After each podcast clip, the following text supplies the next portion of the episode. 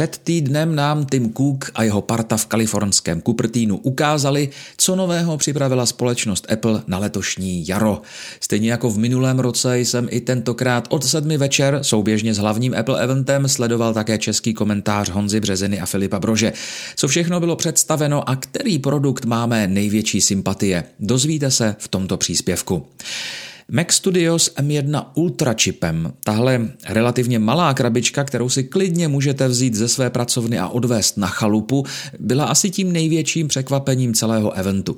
Apple představil zatím nejvýkonnější čip M1 Ultra, který vznikl spojením dvou M1 Max díky speciální sběrnici, kterou procesor M1 Max disponuje.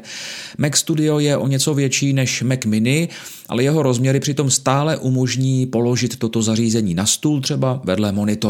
Opět jde o velmi příjemný minimalistický design s typickou stříbrnou barvou.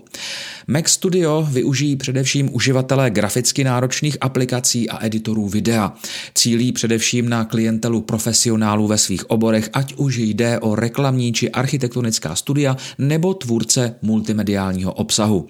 V konektorové výbavě najdeme celkem 6 portů Thunderbolt 4, 4 vzadu, 2 vepředu, 10 gigový Ethernet, 2 USB-A, HDMI, čtečku paměťových karet SDXC a také sluchátkový jack. Operační paměť v případě M1 Max je v základu 32 GB a lze navýšit na 64. V případě modelu M1 Ultra je pak základ 64 GB a navýšit lze až na 128. SSD úložiště na data má základní kapacitu 512 GB, u Ultra je to pak 1 TB. Oba dva modely lze samozřejmě navýšit až na celkem 8 terabajtů. Ke stolnímu počítači Mac Studio si můžete nově pořídit také 27-palcový monitor s 5K rozlišením, jehož Retina display podporuje technologii True Tone. Ve výbavě má také 12 megapixelovou širokoúhlou kameru pro videohovory a 4 USB-C porty, jeden tedy typu Thunderbolt 3. V základu stojí 42 990 korun, no a vybrat si můžete buď samostatnou obrazovku, anebo se standardním stojánkem v ceně. Za dalších 12 tisíc pak lze dokoupit výškově nastavitelný stojánek. Monitor je nabízený také ve variantě se sklem s nanotexturou omezující odlesky světla a to za krásných 51 990.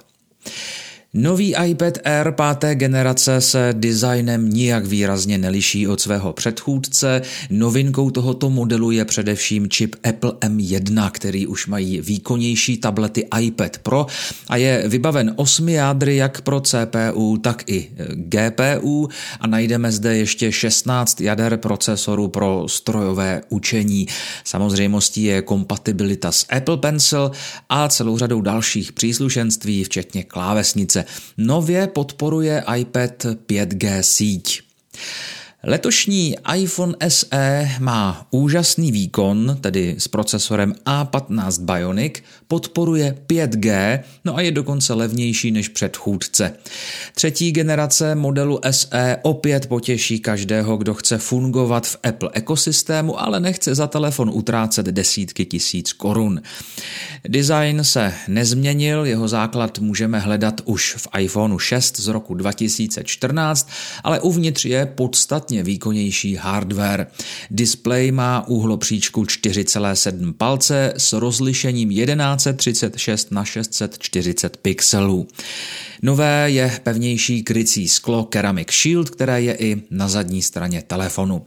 Ceny startují na částce 12 490 korun za verzi s 64 GB pamětí, Varianta se 128 GB pak vyjde na 13 990 a nejvyšší verze s pamětí 256 GB stojí 16 990. Ceny jsou přitom o 500 korun nižší, než za kolik se začala prodávat minulá generace, tedy iPhone SE 2020. No a iPhone 13 zelená. Závěrem ještě informace o novém barevném provedení iPhoneu 13. Apple totiž představil zelené varianty modelu iPhone 13 a 13 Pro každý s trochu odlišným odstínem zelené.